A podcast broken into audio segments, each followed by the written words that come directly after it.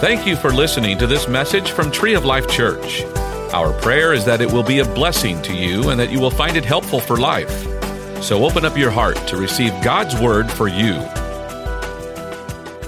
Today, we're, we are wrapping up our series, like uh, Pastor Cody said. Uh, we kicked it off the first uh, Sunday in August, which we celebrate our church anniversary every first Sunday of August. We just celebrated 37 years of being a tree of life to a lost and hurting world, which is amazing. It really is. It really is. I know I, I, don't feel any older than 37, but yet I've been here for all those and then some. And so I just want you guys to know that God has our best days ahead of us. And so we're moving forward with the vision and purpose of Tree of Life to be a tree of life to a lost and hurting world. So we've taken the month to really dig into what does that mean as a church. My hope has been it will inspire us and rally us as those that would call this home. And those that are looking will hear the heart of this ministry, which it always has been, I believe, for 37 years, is that way today and on into our future. And so we're looking at the foundational scripture. Where did we get? Where did you get? I have people all the time asking me, where in the world did you get 37 years ago, think about 37. Where'd you get the name Tree of Life? That's weird, kind of 37 years ago. It's kind of a little weird maybe today. But here's a powerful scripture where it comes from, Proverbs 11:30. You can turn there. And it says this the fruit of the righteous, so the righteous are those who know Jesus. We don't have a righteousness in and of ourselves because we could not be good enough to have a right standing with God. So it comes from the work that Jesus did. Our righteousness is through Christ. Amen. Aren't you glad for that?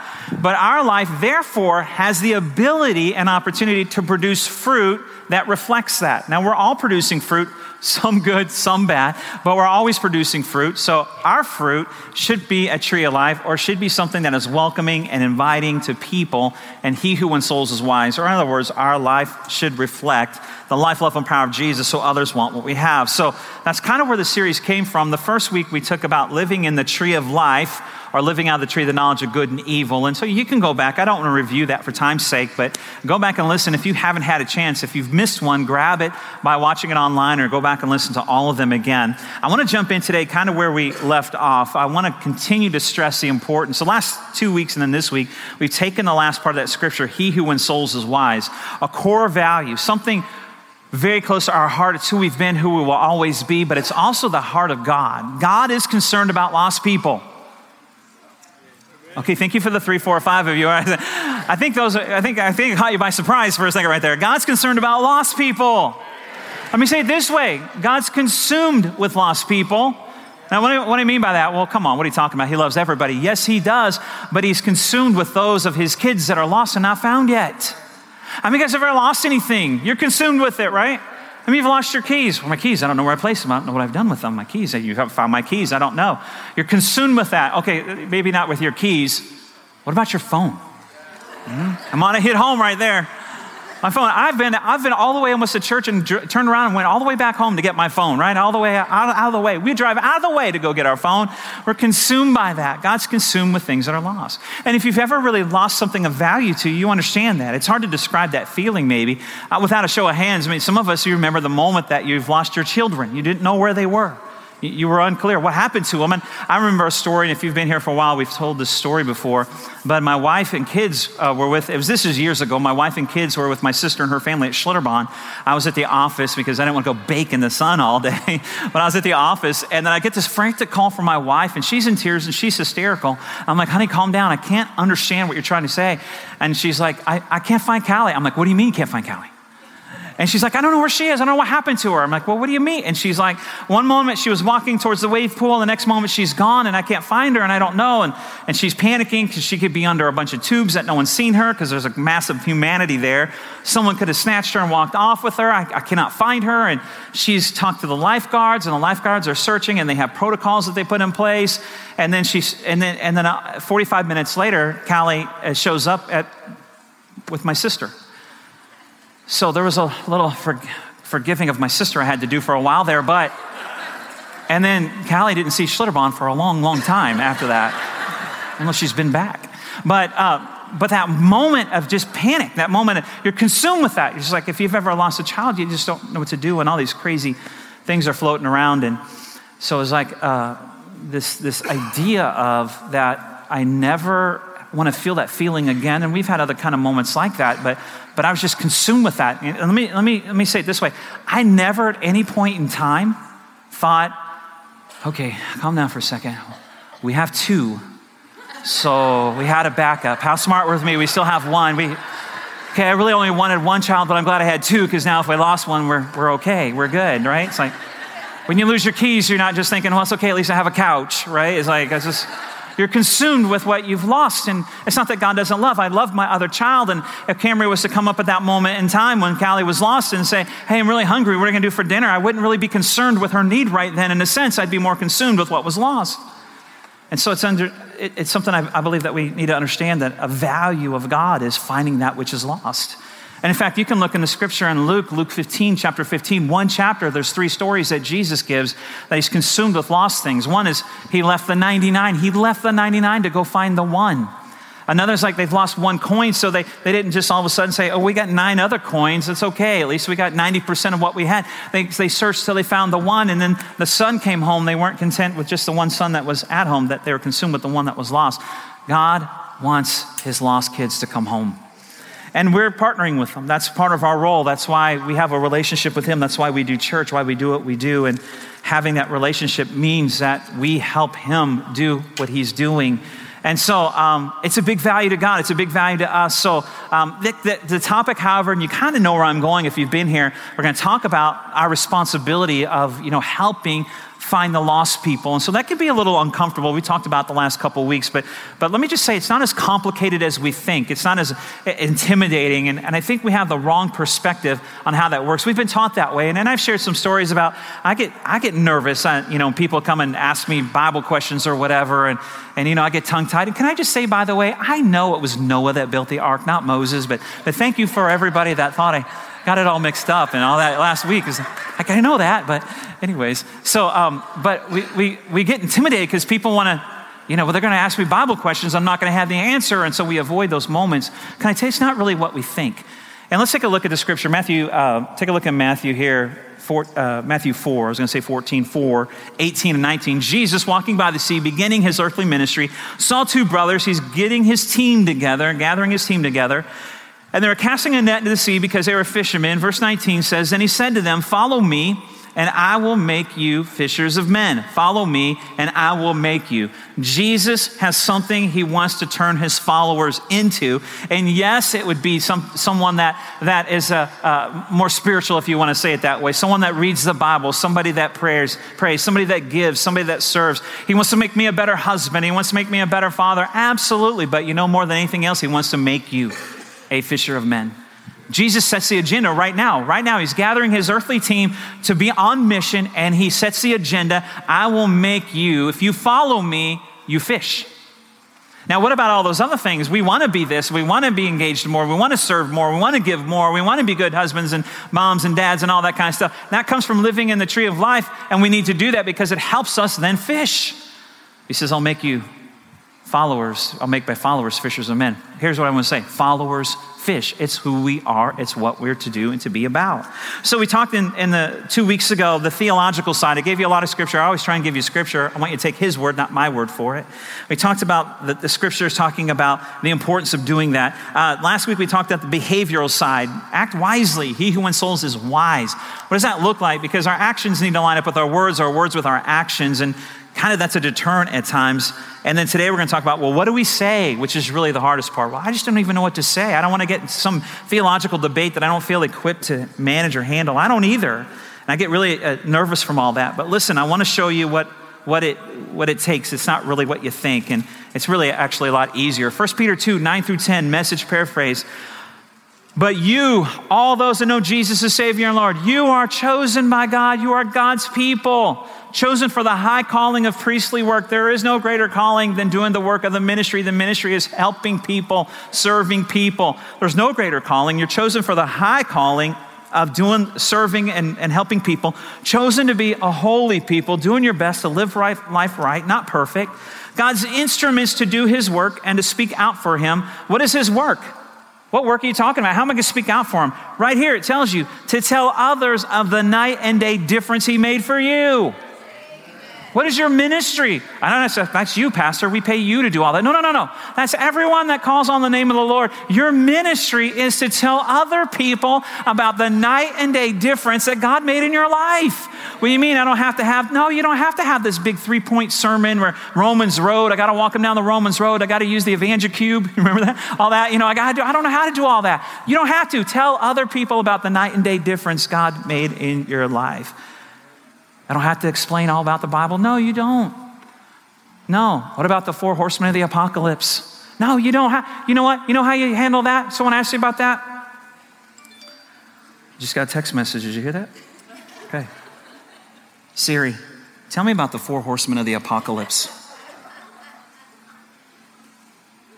All right, now you're going to shut down on me.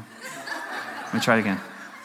Siri, tell me about the four horsemen of the apocalypse. Tell me about the four horsemen of the apocalypse. I'm in front of all these people.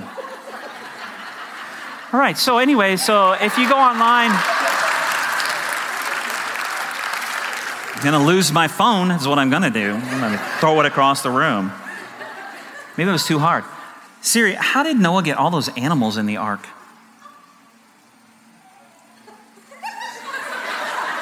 All right, that's a really bomb example right now first service she told us. But, anyways, okay. But you don't have to explain the whole. How do you recover from that? I don't know. Just keep going. All right. So, all right. Can't live with it, can't live without it. All right, so, you know, you don't have to be able to explain all that stuff. You just got to tell people the night and day difference God made in your life. And He has. And if we've come to Christ, then He has made a difference in our lives. So last week we ended with this point where we're going to pick up today, and we talked about a couple things. We need to be aware of our moments, our manners, or the way we act in our message. So let's pick that up, our message. Number one, share the hope that we have. Share the hope that you have. It's not about all these other things and all these other questions and all these other Bible stories people want to know. I had people ask me stuff, well, why did God kill all the people off except for one family in the flood? And, and I'm like, I don't know about all that, but here's what I know. I once didn't have hope, and now I do. And what about all the 10 plagues in the Pharaoh? That kind of seems a little unfair, doesn't it? I don't know about all that, but now I was, I was hopeless in, in darkness, and now it's all changed. I, I made a decision to follow Christ, and I want to tell you about that decision. Let me tell you the reason why I follow Jesus. Everybody in this room that follows Jesus could give the reason why to somebody else. 1 Peter 3 15 through 16 says this, but in your hearts revere Christ. Love him, just love him. Love Christ with all your heart as Lord. Always be prepared to give an answer. The word answer in the Greek really it means defense to everyone who asks you to give the reason. The reason for what? The hope that you have. Just give them the reason for your hope, which is Jesus, but do this in this way. Do this with gentleness and respect. And here's this is a big deal here because don't think that you have to convince somebody, you have to argue somebody into salvation. That never works that way. You know, what I mean, the whole turn or burn kind of thing, right? We've all been there. We've been on the other end of turn or burn, get right or get left, right? Or turn, or turn to Jesus or burn forever. Fire and brimstone. The fire and brimstone preacher, can I tell you, I, I had to look up what brimstone even meant. I asked Siri, and when she was talking to me, it must have upset her. It means sulfur, right? Because fire and brimstone sounds better than fire and sulfur. But anyway, so all this stuff, my point is just share the hope that you have the hope that Jesus gave you. You know what the world's looking for? Hope. They don't need to whole, understand the whole Bible. They don't need to know all that right now. Don't worry about winning an argument. Worry about winning their hearts. Win their respect, gentleness, and kindness. Win their love, and you can win their heart. We're not trying to win an argument. You know, you can win an argument and them harden their heart. How many arguments have you won and it didn't do you really any good? It wasn't about being right. And so we want to win their hearts. And so you don't you don't have to have all the answers for all these things. The Bible says the goodness of God leads people to repentance. And can I tell you, it's the meanness, arrogance, and judgmentalness of God's people that runs them away, pushes them away.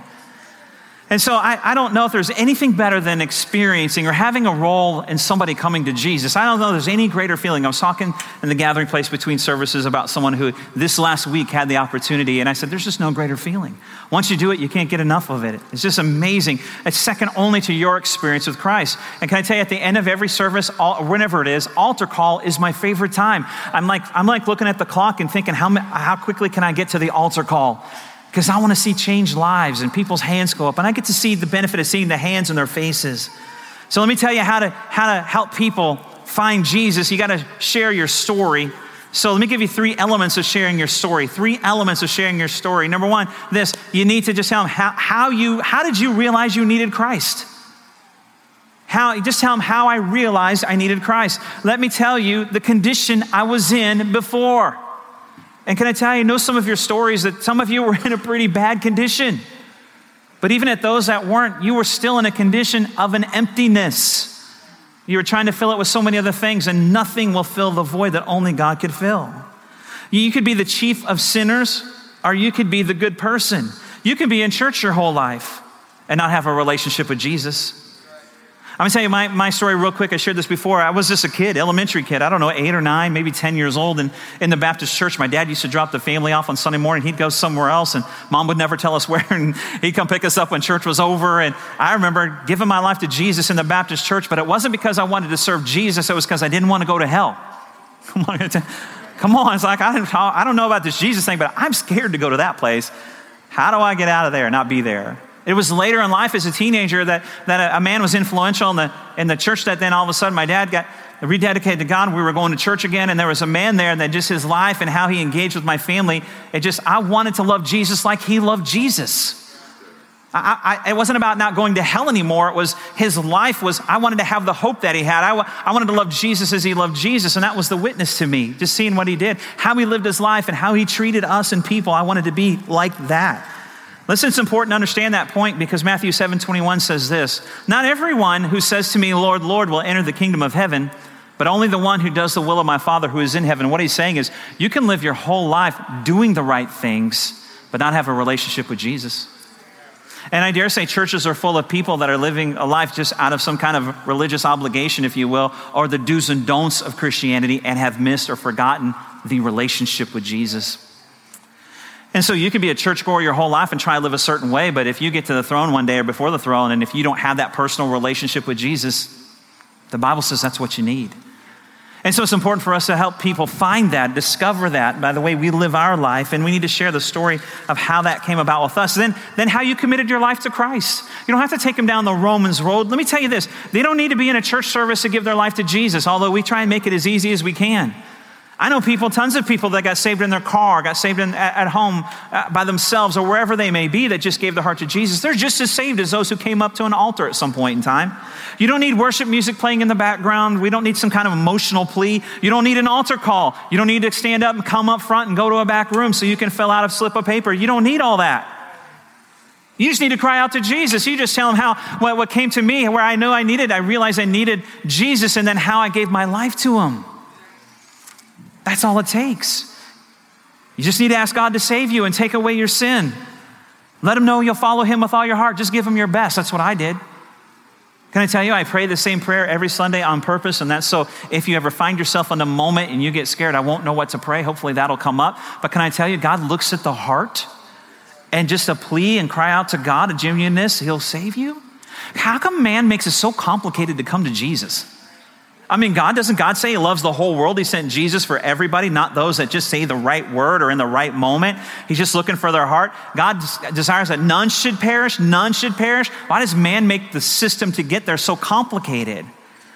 So we get intimidated because of a process or some kind of complication that man's created, which was never the intent of God. Just someone crying out and just, I need you, God. I don't want to live this life of sin anymore. Come into my life. So we need to understand that. And so when we take that idea there, it really is a lot simpler than what we think. And then the best part of your story is this share the difference it's made in your life.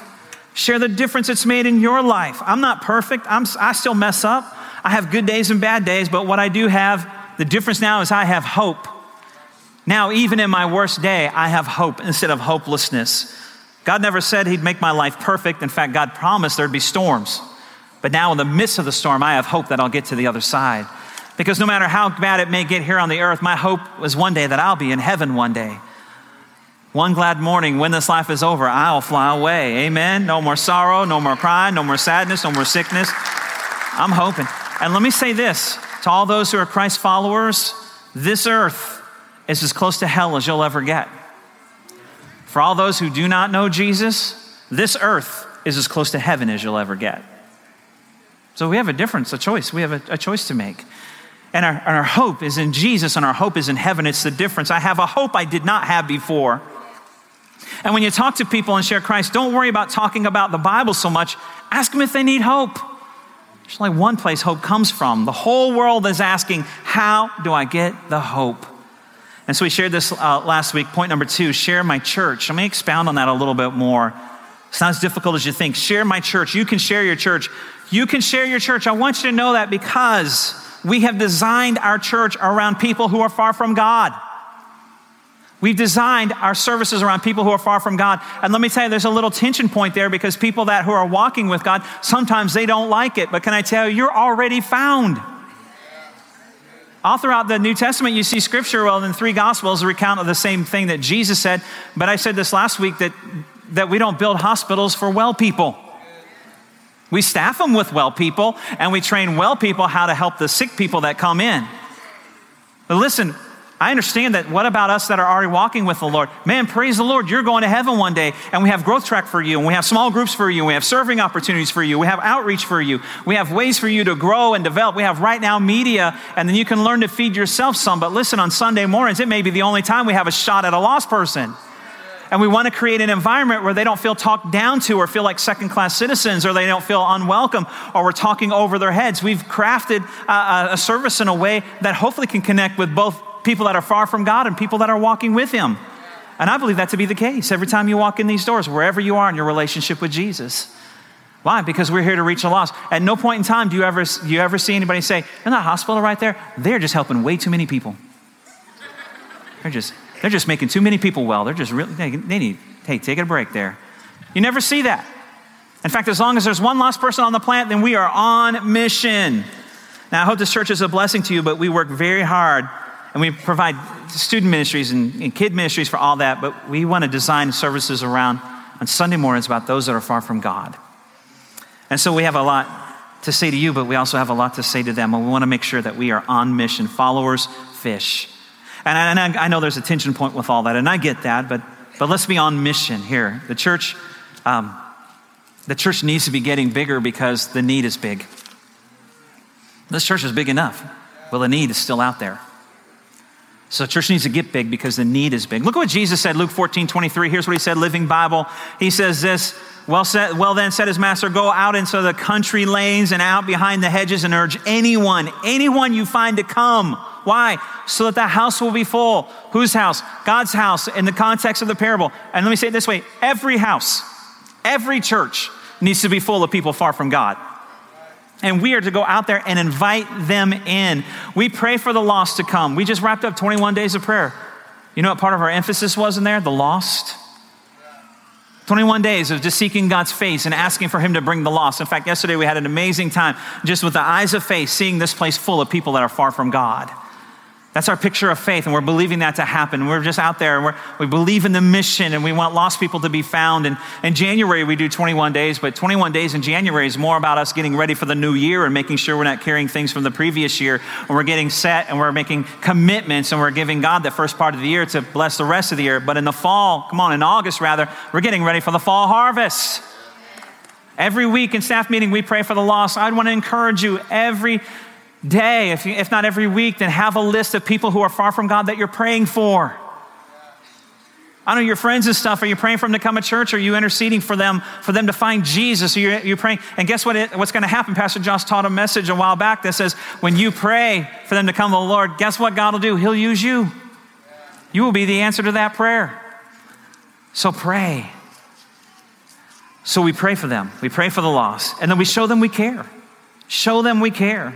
See, we work for some way, any way to help solve the problems of their life. That's why we have a family life center to help people in need. That's why we have benevolence. That's why we have, we have outreach and we go help others. That's why every single one of us need to serve, sign up for Serve Day. So we can show this community and surrounding communities that we care. So we can show those far from God that we care. You know what? There's people out there that care for you. We can be the hands and feet of Jesus. So we now all go online and get signed up for September 8th. Why is that important? Because we need to show them we care. We need to help fish. You need to help us fish. People don't care how much you know. You know the rest. They want to know how much you care. So really people are asking, can you help me? Can you help me? People want to know, can you help me with my finances? Financial Peace University. Can you help me with my marriage? Marriage for life. Can you help me with my kids? Tree kids. And can I tell you this? If you help people with their kids, they will love you forever. They're teenagers, man, you're right next to them. In heaven next to Jesus, right there, if you help them. So, guess what? That's why the church is here. That's why we're here, is to help people do that. People will open their heart up, and you don't even have to explain what God did here and there in the Bible. They'll just open their heart up. And they also, they just, they want to know that you care. And people are looking for someone to trust. Do you really believe that? Do you really walk that out? Do you really do that? If you can earn their trust, you can earn their heart. See, God's watching and people are watching. People will go on a journey with you if they can trust you. So God's looking. Sometimes they open up their heart overnight, sometimes it's a process, but it's worth it. It is worth it. Uh, let me give you this one. Invite them about uh, share your church. Invite them to join me at a service. This is so simple, but listen, we need to do this. I don't want anybody to miss it. Invite them to join you at the church. Keyword: join you. Hey, just want you to know we got services at 9 11. You should come by sometime. 80 something percent of people come to church for the first time because they have personal invitation. To me, personal invitation is like, hey, we got two services 9 11. Which one would you want to attend? Because I'll make, I'll be there. I'll be at that one. I'll be at that one. Whichever one works in your schedule, I'll be there. And you know what? I'll meet you out there in the lobby. I'll meet you in the lobby, go through these glass doors, follow signs of parking. Parking guys will be out there, tell you where to go. Greeters will greet you when you come in, and then I'll be looking for you. I'll find you. I'll already have some seats saved. We'll get the kids some cereal. We'll get some coffee. We'll get in. We'll visit for a second. Then we'll come on in for a message. Join me, not just go to my church. Join me. Every single one of us should have a couple Sundays out of the year that we have someone far from God sitting next to us. And I know, I know this is kind of hard. I don't mean it hard, but I mean, that's our mission, followers fish. But listen, I know we love, ladies, I know you love the purse chair. I mean, I know it gets crowded sometimes. Can I tell you, I want room to worship. Don't crowd me. I don't want to bump elbows while I'm worshiping. I get that. I get that. But listen, at some point in time throughout the year, we should have Sundays that we have a far from God person sitting, sitting next to us, sitting with us. Share your church. And I will promise you this if they give their heart to Jesus, it'll be the best service you ever attended. And it won't have anything to do with the sermon that was preached. It won't have anything to do with the set list. They did all your favorite songs today. It won't have anything to do with that. It'll be solely because that person that was far from God and their eternity was heading one direction is now turned and going the other way to heaven. And that'll be the best service that you'll have ever, ever have been in. It's amazing. And my last point share Christ. Share Christ. Now, here's what, here's what I want us to understand something when this one. We live in a different world today than years and years ago. In fact, the challenge is we live in a what we call, what they call, a post Christian America. It is literally the first time in our history where they say more than 80% of people who don't go to church are never going to go to church. That's a pretty staggering statistic. Now, that's unless the church does what Jesus said and fishes. So they say they will never be reached unless we reach them one on one. We connect them in their world. We meet them where we're at. We go where they're at, right? We go fish where the fish are. That's what we do. And that's why we all need to know how to share Christ. Point number three. Now, Texas is a little different. Amen. Texas is a little different. People probably still go to church just to go to church, or we'll go to church if you invite them. And can I just say this? God bless Texas, right? All right. Amen. Right. I had the bigger, bigger cheer on God bless Texas. But anyways, okay, biggest amen. Okay. But we're, we, we're blessed. Now, there's a lot of states, and some people come from states where, man, this is, man, they've already been there. We're just now starting to experience what some of the other countries experiencing. But listen, we all need to be on mission.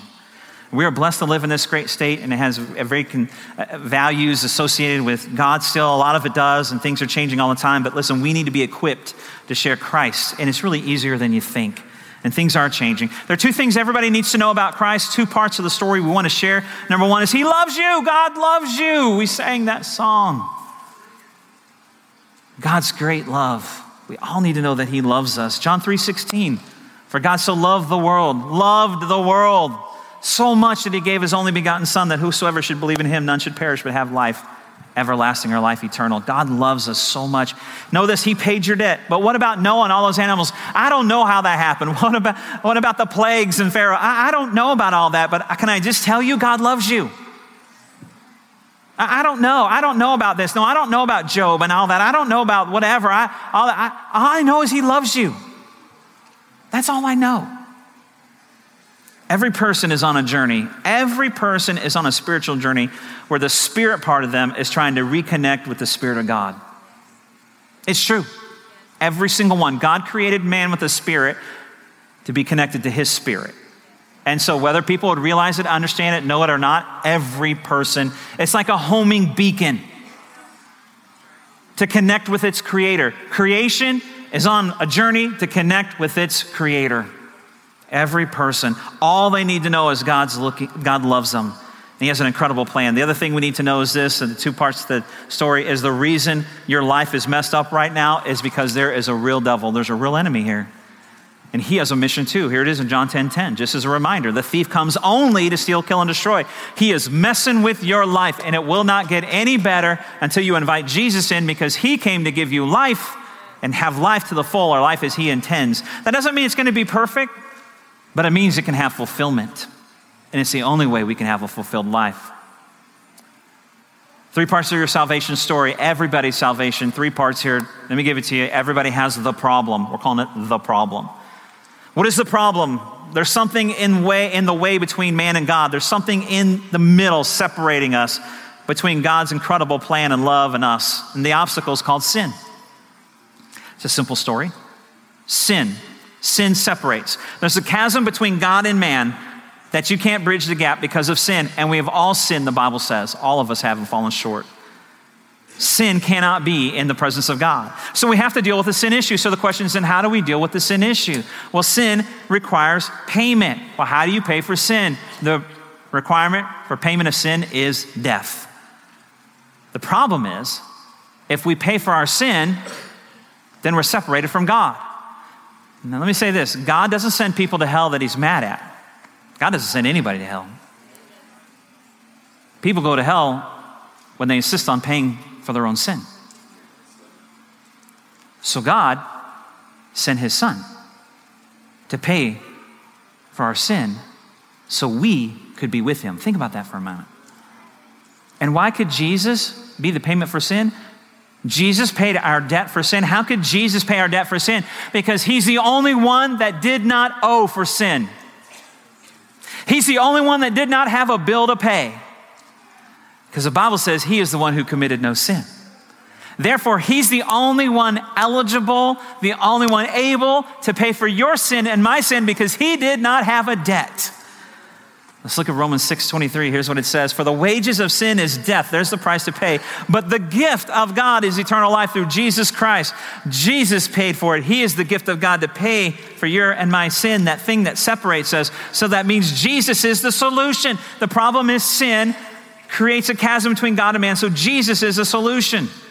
Romans 5:8 says this, "But God demonstrates his own love towards us in that we were still sinners, Christ died for us. The only reason we can have a relationship is because Jesus paid our bill. And he was the only one that did not have a bill to pay. No other religion offers a solution to the only problem. And Jesus is the only one that said he'd pay the bill. John 14, 6 says this I am the way, the truth, and the life. No one comes to the Father except through me. No one except through Jesus because he's the only one who didn't have to pay his own bill. He was perfect, therefore he could be the sacrifice. Acts 4:12 says this. Salvation is found in no one else. There is no other way. For there is no other name under heaven given to mankind by which we must be saved. There is no other way. God has a plan for your life. The problem is sin is in the way. How do we take care of sin? You got to pay for it. How do you pay for it? You have to die. But I don't want to die. That's okay. That's why Jesus stepped in to die for you. That's the good news of the gospel. So what's the next step? John 1:12, New Living Translation says this. But to all who believed him and accepted him, he gave the right to become children of God. You need to believe him in him and accept him. Well, what does that believing and accepting look like? Romans 10 9 says this If you declare with your mouth Jesus is Lord and believe in your heart that God raised him from the dead, you will be saved. Believe in your heart and confess with your mouth. speak it out. Speak it out. It's that simple. Revelation 3:20 says this. Behold, I stand at the door and knock. If anyone hears my voice and opens the door, I will come into him and dine with him, and he with me. So, what's our response? The response open the door. Open the door. For every single one of us, we know exactly what that phrase means. We know that scripture. I stand at the door and knock. Every single one of us, in fact, some of you in here today that don't know Jesus, someone's knocking on your door, and he's the one that paid your bill. And some of you have had him knocking for a long time, and you can't shake it, and you won't because he'll never leave you alone because he wants you in heaven. And we know, we know that feeling because we were there once, and we all have a story. And, and I dare say, when we share a story with someone else, the whole time you're sharing your story, guess what's happening?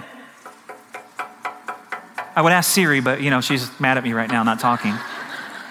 The whole time you're sharing your story with someone, just how you knew, you realized you needed Christ, and how did you come to Him, and how you committed your life to Him, and what the difference He's made. The whole time you're just sharing your story, how your, your, your, your life was changed. It went from night and day change with gentleness and respect. The whole time, the whole time, God's knocking on the door of their heart. But what, a, what I mean, what, how, do I, how do I, the whole time, you're just sharing your story. God's knocking on the door. Listen, you don't have to say the right scripture for them to get saved. What if I don't say the right thing? What if I don't pray the prayer the right way? The Holy Spirit's knocking on their heart the whole time. You finally just get through your story and you give them a chance to open the door. That's the gospel. That's what followers do. Followers fish. And that's who we are, and that's who we will always be. Because that's why we're here. We're here to do the work. We saw that the ministry, serve, help people, help the lost people be found. That is our mission. That is being a tree of life to a lost and hurting world.